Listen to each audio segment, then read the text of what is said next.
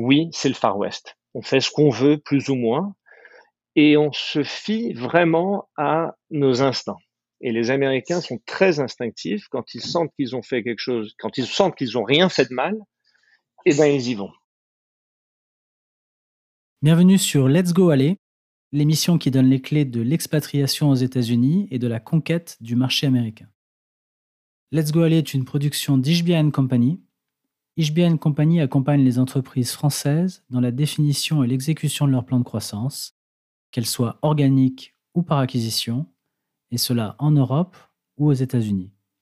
Vous trouverez plus d'informations sur le site www.ichbiah.co.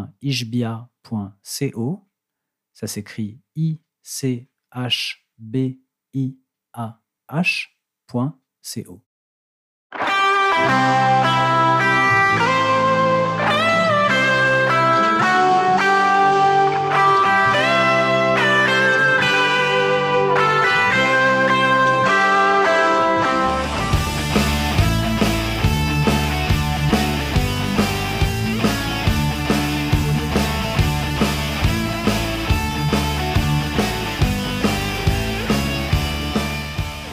Aujourd'hui, je reçois Luc Atlan, un avocat d'affaires franco-américain basé à Chicago, qui va nous aider à comprendre les grands principes du droit des affaires aux États-Unis.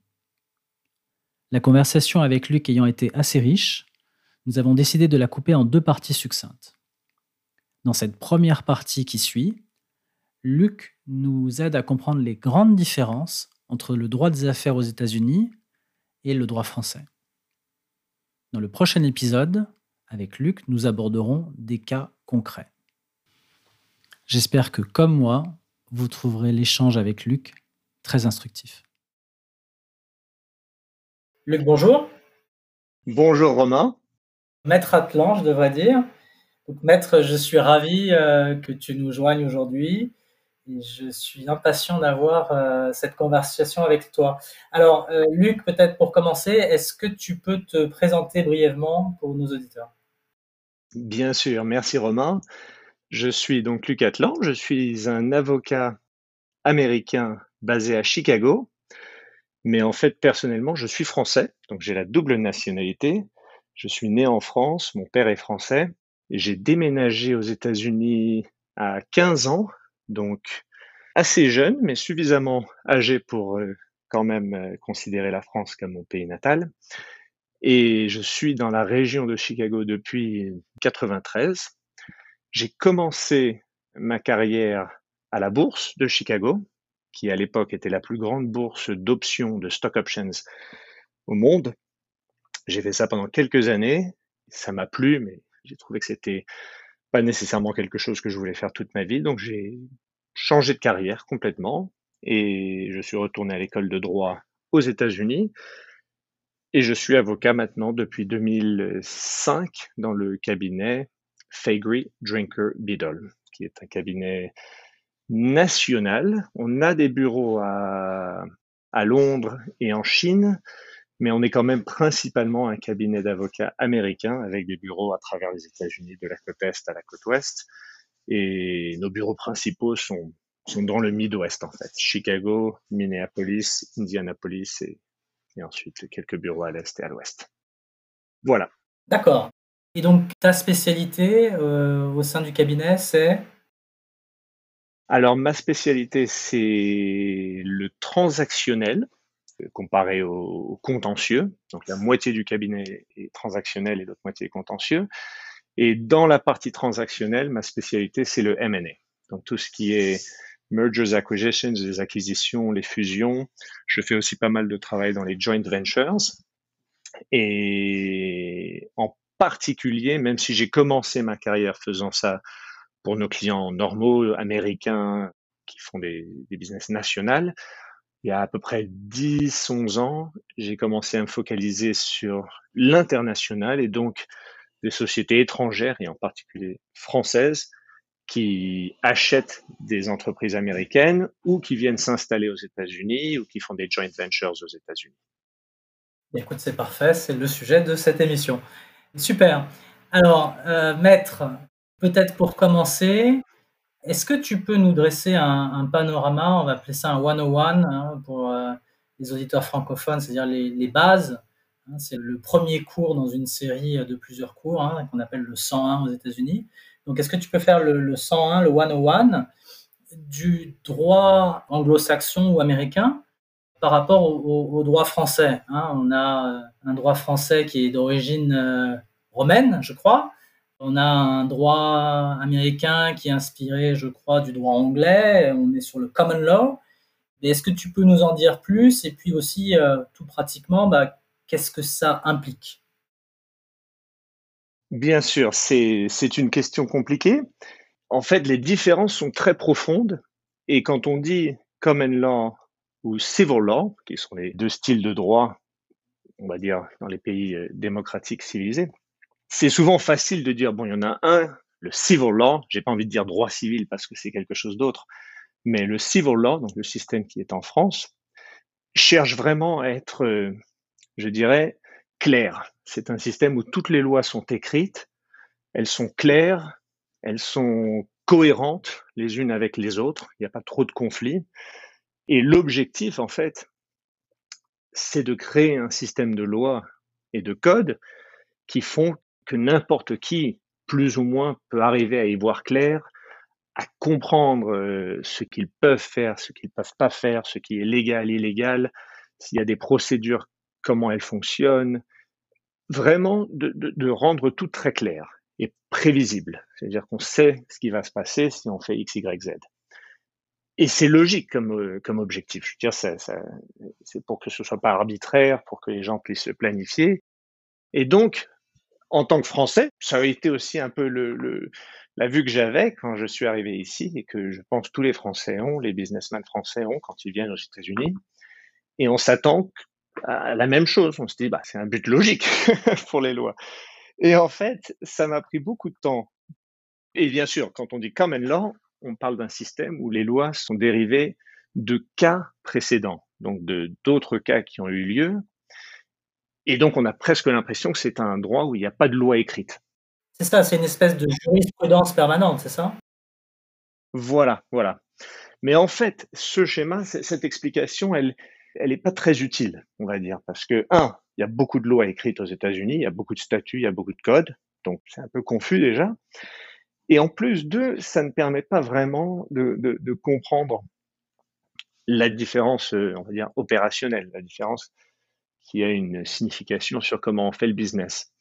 Mais en fait, la clé, je crois, au moins pour moi, pour bien comprendre le système américain, c'est vraiment de revenir à la base et comprendre d'où est issu le système américain.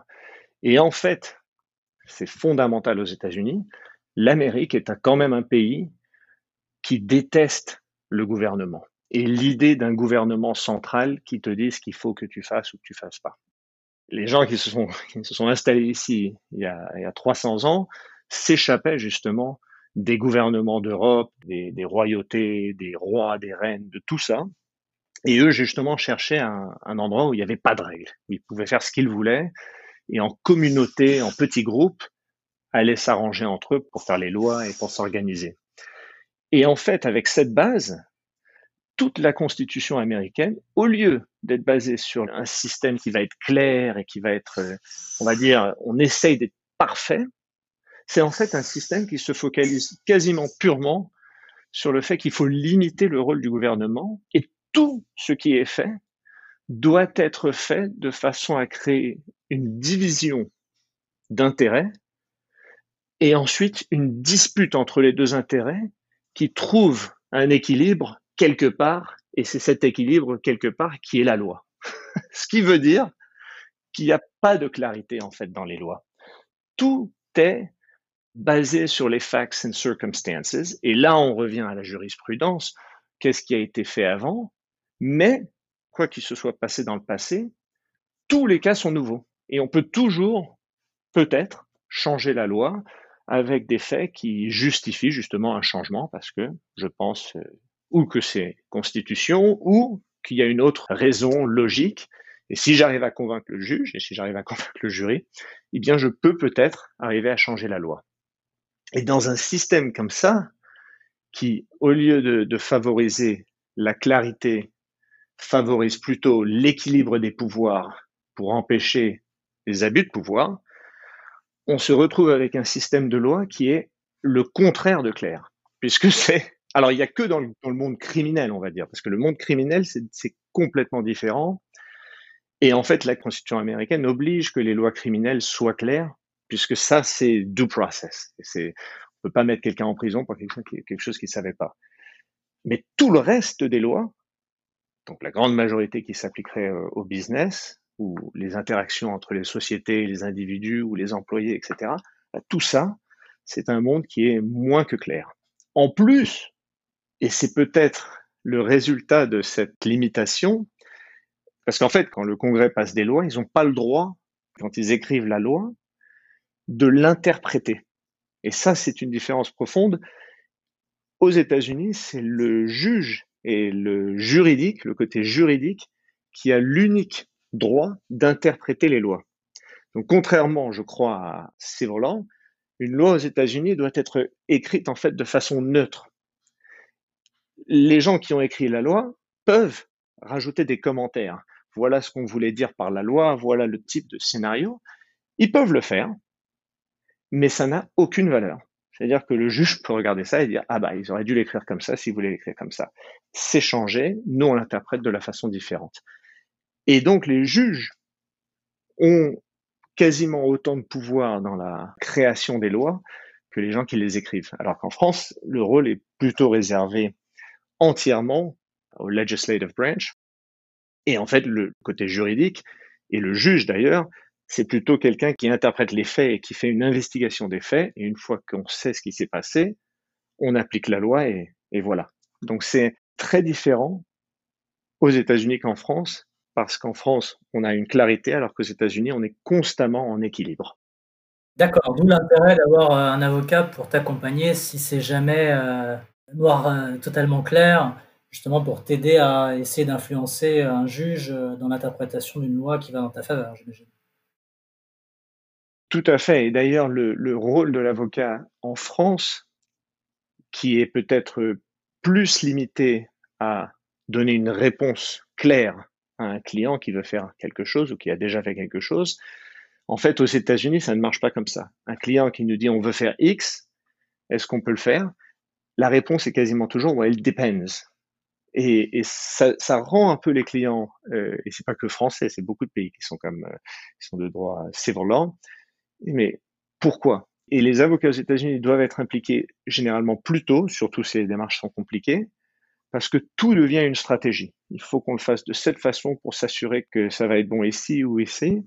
Et en fait, les clients français ne sont pas toujours habitués à ça, mais ça devient nécessaire pour assurer que toute la procédure va être aisée. Alors que si on attend d'avoir déjà fait ou d'avoir déjà décidé, ça peut ne pas marcher.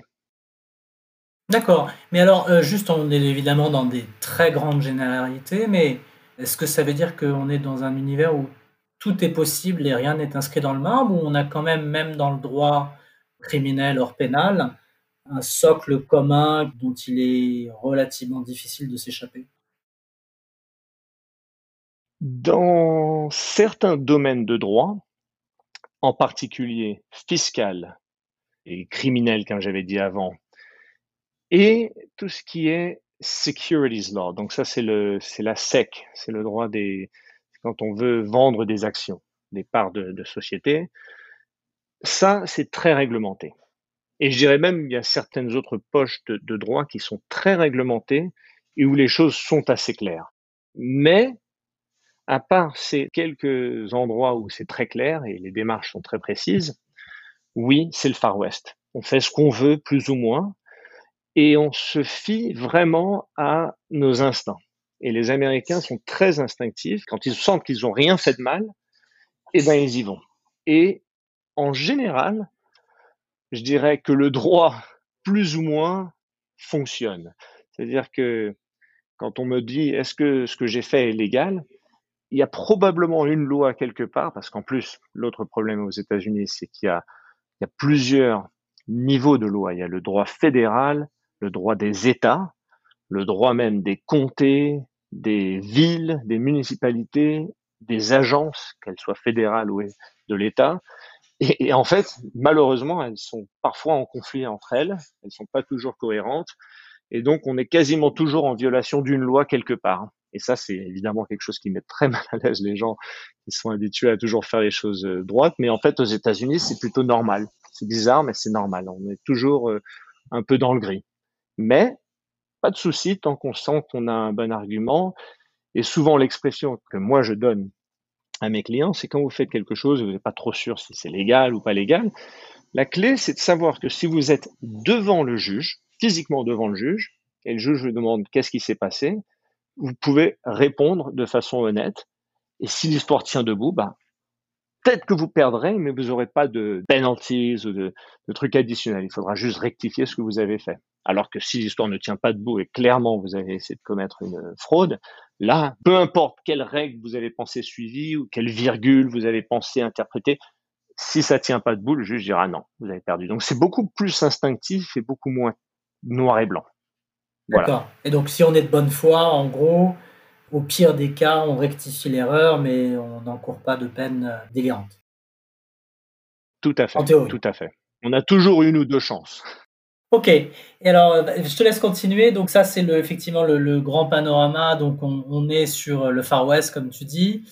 On a des systèmes qui se superposent, fédéral, étatique, comté, etc., etc.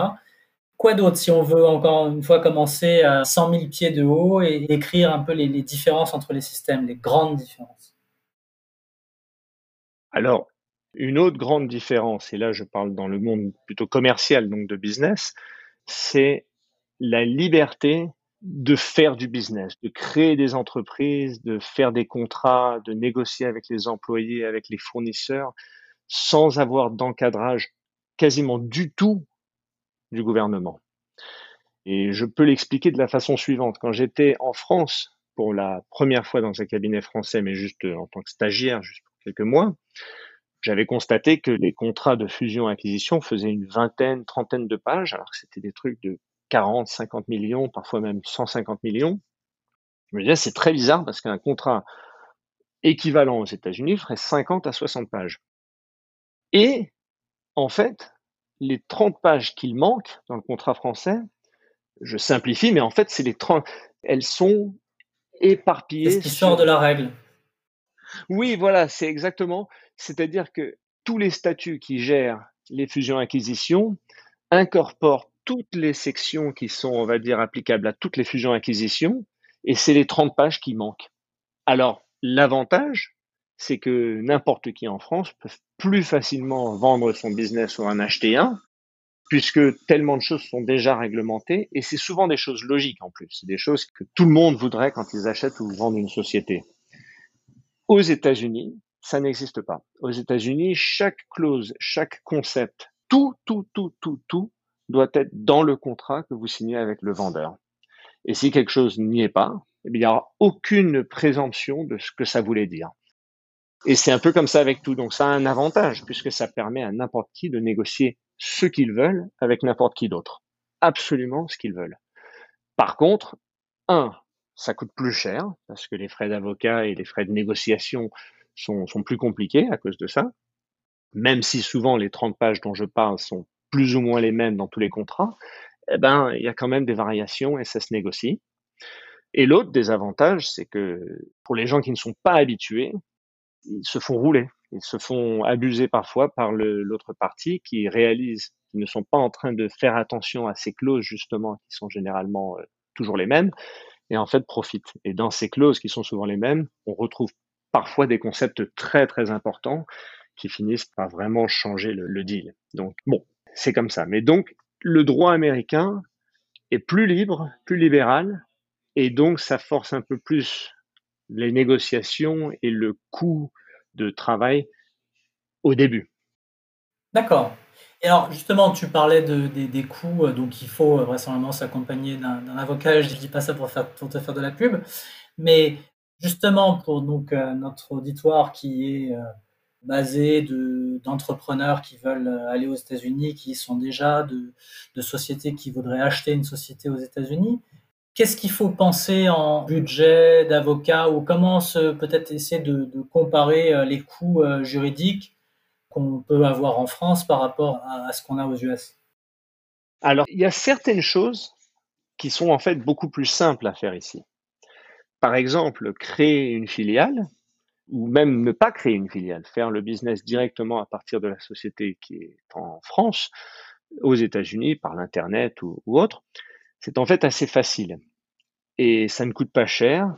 Et contrairement à beaucoup de pays, je crois en France aussi, il n'y a pas beaucoup d'obligations autour du capital social et du financement de l'entreprise initialement. Vous pouvez vraiment démarrer une société avec $500 en un jour dans le Delaware, Delaware Corp. Et voilà, et vous pouvez commencer le jour 1. Donc d'un côté, les coûts peuvent être très bas.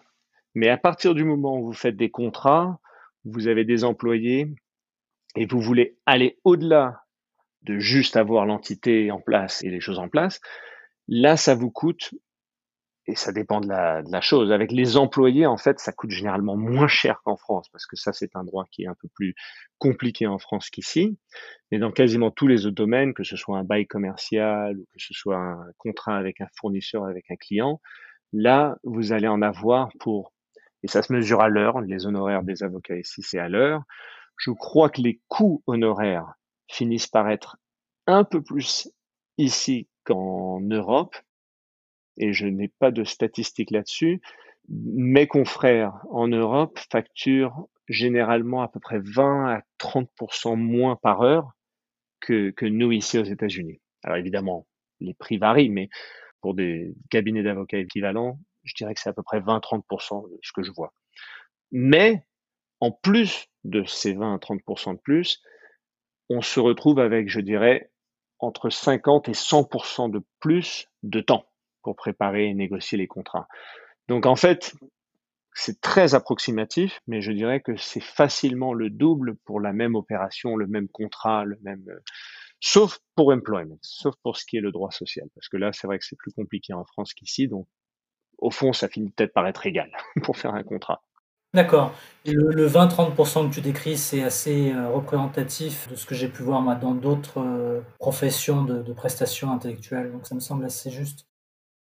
Une autre différence, je crois, toujours pour rester dans le macro, et puis après, on rentrera dans le particulier à un moment, c'est les montants. Alors, évidemment, les États-Unis, c'est un pays beaucoup plus grand que la France, mais on voit, alors peut-être que c'est des exceptions ou c'est ce qui fait parler les gens des journaux, mais on voit parfois des litiges avec des pénalités, l'entreprise A attaque l'entreprise B, et les pénalités parfois se comptent avec des chiffres qui sont en dizaines de millions, en centaines de millions.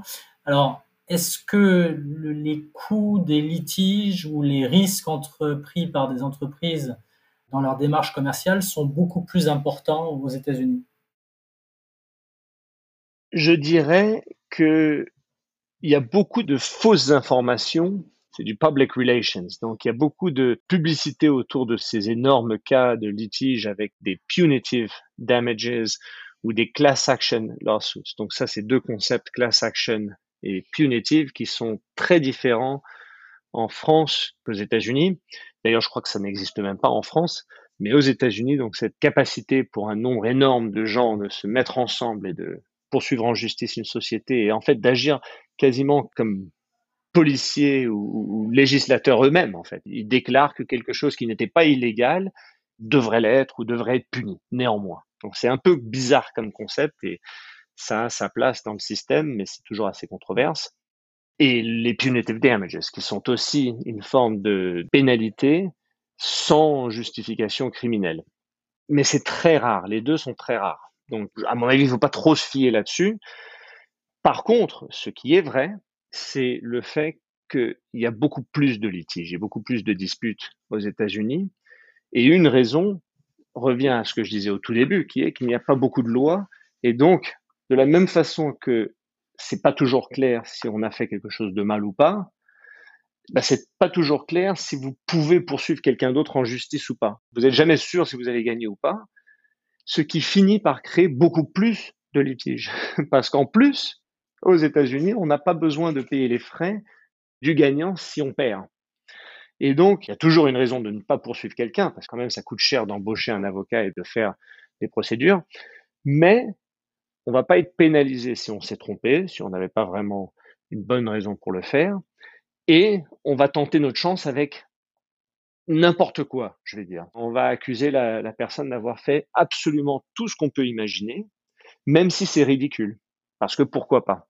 Et donc souvent, c'est les complaints, donc c'est ce document initial que les gens soumettent à la cour, qui indique des montants ridicules, des claims ridicules, mais c'est jamais, enfin c'est rarement ce qui finit par être déclaré ou gagné par un ou par l'autre. Et quand on voit les sommes finales qui sont données à des gens, souvent c'est beaucoup, beaucoup moins que ce qui avait été réclamé au début ou même ce qui avait été accordé dans la première instance. Parce que souvent il y a des appels et les montants baissent et sont réajustés. Donc il y a un peu de mésinformation là-dessus. En effet, il y a beaucoup plus de cas de litiges. Et il y a un concept qui est très important aux États-Unis qui est le strict liability. Le strict liability, c'est le concept que quand on est une entreprise et on vend un produit, même s'il n'y a pas de loi contre le produit, même si on a créé le produit et on l'a produit de façon tout à fait saine et tout à fait conforme aux lois, si le produit est dangereux en lui-même ou cause des gens à mourir ou à se faire mal ou quoi que ce soit, le coût de ces injures, de ces pertes, d'après la loi américaine, la jurisprudence américaine, je devrais dire, devrait être incorporé dans le produit. Et c'est strict, c'est-à-dire qu'il n'y a pas de défense. Et donc, en tant que vendeur de produits, on est toujours à risque que nos consommateurs vont faire des bêtises, vont pas savoir consommer le produit, et on est liable pour tout ce qu'ils perdent. Donc, même si c'est un tout petit produit, je pense aux œufs Kinder, qui ont toujours été, c'est pas qu'ils ont été illégaux aux États-Unis, mais Ferrero a pris la décision il y a 40 ans ou 30 ans de ne jamais vendre un seul œuf Kinder aux États-Unis parce qu'ils avaient peur que quelqu'un allait avaler le truc et donc voilà, un bébé sur 20 millions meurt et ça coûte 20 millions de dollars. Donc en fait, vous payez $1 par œuf Kinder et ça vaut pas le coup, donc on les vend pas aux États-Unis. Il y a beaucoup de produits d'ailleurs qui ont complètement disparu du marché à cause de ça. Et strict liability, c'est unique aux États-Unis, je crois. Et ça n'existe pas en France. Mais ça ne s'applique que pour les sociétés qui vendent des produits. Alors, dans les services, il y a d'autres risques, mais c'est plus comme en France ou dans d'autres pays, on peut négocier le risque quand on vend des produits. Et on peut assurer ces risques? Oui, tout à fait. D'accord. Donc, en fait, pour récapituler, si je comprends bien, quand on veut faire du business aux États-Unis, le pourcentage du chiffre d'affaires, hein, le coût relatif en legal fees, il faut imaginer, est probablement un petit peu plus élevé qu'en France, le taux horaire un petit peu supérieur, le temps passé est supérieur, et même si je n'ai pas forcément à payer les frais de mon opposant, il y a des risques, notamment de liability produit, qui sont bien plus fréquents et donc potentiellement plus élevés que ce qu'on peut voir en France. Tout à fait, tout à fait. Et un point très important sur les litiges aux États-Unis, encore, ça revient toujours à ces concepts que j'ai dit au début de n'avoir pas confiance dans le gouvernement. Mais dans un litige aux États-Unis, le rôle du juge est très différent qu'en France. En France, je crois que le juge en fait, mène l'investigation dans un sens et je crois est le seul à pouvoir commander des rapports ou des analyses, etc. Bien sûr, les avocats des parties essaient de faire des arguments pour convaincre le juge de faire X ou Y, mais c'est le juge qui décide. Aux États-Unis, c'est inconcevable que le juge ait ce genre de pouvoir. Et donc, en essayant de créer un système qui ne sera pas si centralisé sur le gouvernement et le rôle du juge, ils mettent ce rôle sur les parties eux-mêmes. Ce qui fait que c'est aux parties de faire l'investigation et le droit leur donne une énorme envergure de pouvoir pour mener cette investigation. Et la plus connue, c'est subpoenas, depositions et discovery. Et discovery, c'est le fait qu'on peut poser n'importe quelle question et demander n'importe quel document à la partie adverse, même si on n'est pas sûr de ce qu'on demande. Donc on peut dire par exemple, je veux tous les emails entre vous et l'autre personne où vous parlez de ce projet. Et ça semble ridicule de devoir répondre à ça, même si les emails n'ont pas nécessairement à voir avec le cas en question. Et surtout, si dans les emails, il y a peut-être d'autres, si tu veux, d'autres choses qu'on ne peut pas dévoiler, et ça devient très, très compliqué et très, très cher. Parce que ensuite, on se bat pour dire non, vous êtes en train de demander trop de choses. Et le juge aux États-Unis ne fait que rôle d'arbitre. Et les deux côtés se battent. Et donc, un litige, contrairement aux 50 à 100% de plus que je disais pour les contrats, je sais même pas combien un litige coûte en France, mais aux États-Unis, c'est toujours très, très cher. C'est 100 000 d'emblée, si vous finissez dans un vrai procès avec. Parce que généralement, ce qui se passe, c'est que avant le procès lui-même, avant le trial, les parties négocient et décident de se mettre d'accord. Parce que le trial lui-même, le procès lui-même, coûte tellement cher que c'est souvent impossible pour un ou les deux parties de le payer. Ce qui est assez ridicule, évidemment, puisque ça devient une tactique pour certains de faire perdre l'autre. C'est-à-dire de ne jamais se mettre d'accord sur quoi que ce soit pour forcer l'autre à éventuellement abandonner le cas. Mais bon, si on a les moyens, eh bien, on y va. Et au bout d'un moment où on arrive à convaincre l'autre partie qu'on va gagner et donc qu'il devrait abandonner, et on se met d'accord sur un montant, où on y va jusqu'au bout. Ça finit par coûter très cher. Ok. Mais juste pour éviter de faire peur à nos auditeurs, parce que là, on parle de beaucoup d'argent, rassure-moi, il ne faut pas forcément avoir un budget avocat qui se compte en millions pour faire du business aux US. Tout à fait. Ce qui se passe la plupart du temps, c'est que les parties se débrouillent entre eux pour résoudre leurs problèmes. Et c'est souvent avec de l'argent et avec quelque chose qui s'appelle un settlement agreement, où on se met d'accord entre nous. Et c'est tout à fait valable, la cour et le lawsuit, le litige, sont en fait plutôt utilisés comme des armes et des éléments de stratégie, un peu comme au poker. Donc pour les écouteurs qui jouent au poker et au 7-card hold'em, Texas hold'em, on sait que c'est très rare d'en fait aller jusqu'à la fin et de tourner toutes les cartes. Tout se finit avant. Ben c'est comme ça dans les cours américaines. Dès le début, vous allez toujours avoir un des partis qui va dire « Attention, si vous ne faites pas ça, je vais sue you, je vais faire ceci, je vais faire cela. » C'est typique. Et en tant que bon Américain, il faut savoir répondre de la même façon. « Ah bah, go ahead and sue me, I'll sue you back. » etc. C'est surtout pas avoir peur. C'est vraiment le Far West, hein ? C'est vraiment le Far West. Et ça a entièrement à voir justement avec ce poker, avec ces bluffs. Je vois souvent les clients étrangers, français, allemands, qui ont peur et qui tombent pour ce genre de tactique. Mais si c'est mon client, on fait toujours attention à ne pas réagir trop vite, parce que souvent c'est ça la première chose, il faut toujours prendre son temps, il faut toujours attendre, et ensuite essayer de résoudre sans litige. Aux États-Unis, même si les litiges sont graves et sont très coûteux, dans le business, dans ma carrière, j'ai eu pas mal de disputes et j'ai eu une dispute récemment qui a fini en litige, mais ça a bien fini et c'était un cas de non-compete pour un employé, c'était quelque chose d'assez particulier et petit.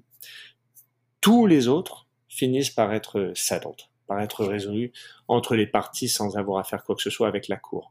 Mais à titre d'exemple, on va jusqu'à préparer la complaint, donc le document initial avec la cour qui déclenche le litige, on le prépare, donc on dépense 10 000 à 15 000 $ en legal fees pour faire les recherches et pour tout préparer nickel, mais on l'envoie à l'autre partie, on leur dit voilà, vous avez 3 jours pour répondre, sinon on file ça. Donc on va jusqu'à préparer tout le truc sans le file pour leur faire peur.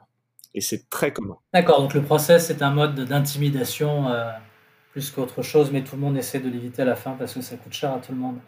Alors justement, je voulais parler de 2-3 types de droits très rapidement, avant d'aller dans le détail de choses beaucoup plus pratiques. Donc, est-ce que tu peux nous faire vraiment un aperçu en 2-3 minutes du droit du travail aux États-Unis ? Quelles sont les grandes lignes, encore une fois, en ayant en tête qu'on va essayer de les contraster avec ce qu'on peut voir en France.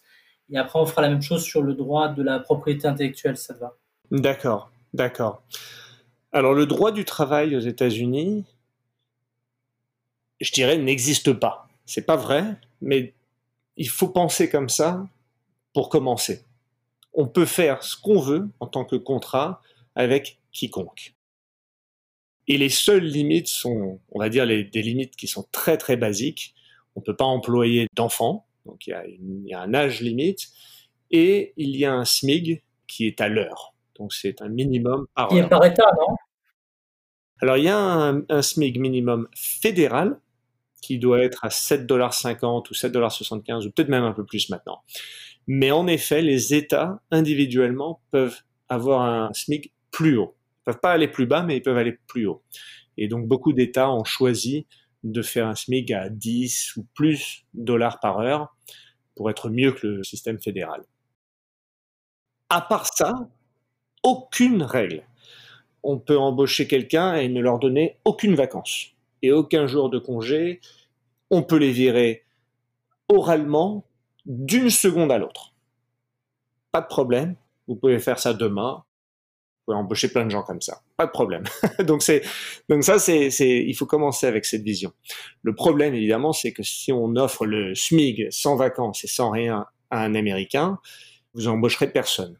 Alors, je dis ça, mais en temps de crise, on constate aux États-Unis très souvent des chutes assez impressionnantes des bénéfices et des salaires des gens, surtout qui sont dans les métiers un peu plus, je dirais, blue collar, je ne sais pas comment ça se dit en français, mais col bleu, voilà, col bleu.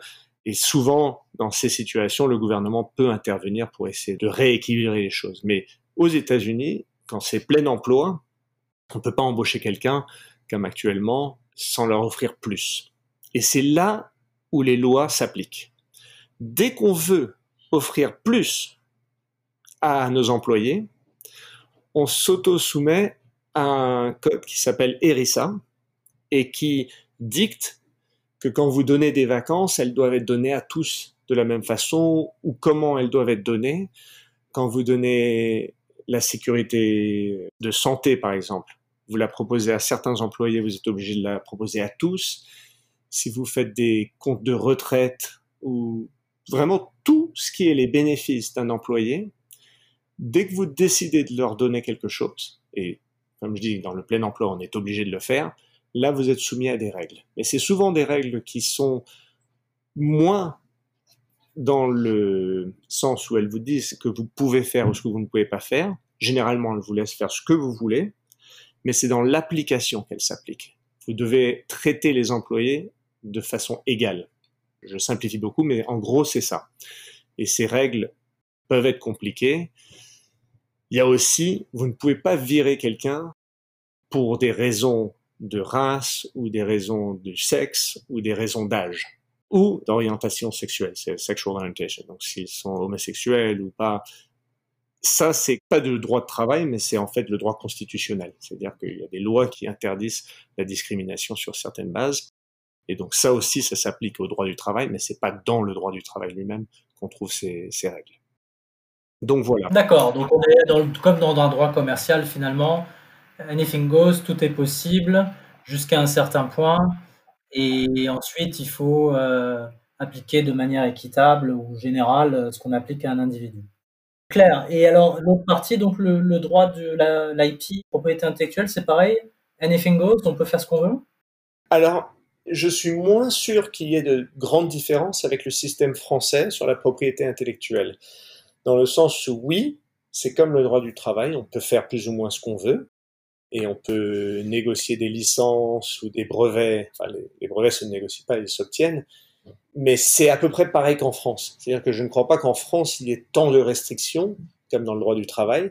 Donc, à la limite, le droit de la propriété intellectuelle française, je pense, doit être assez similaire à celui des États-Unis. Je suis pas sûr, peut-être dans les détails, c'est différent, mais dans les grandes lignes, c'est à peu près pareil.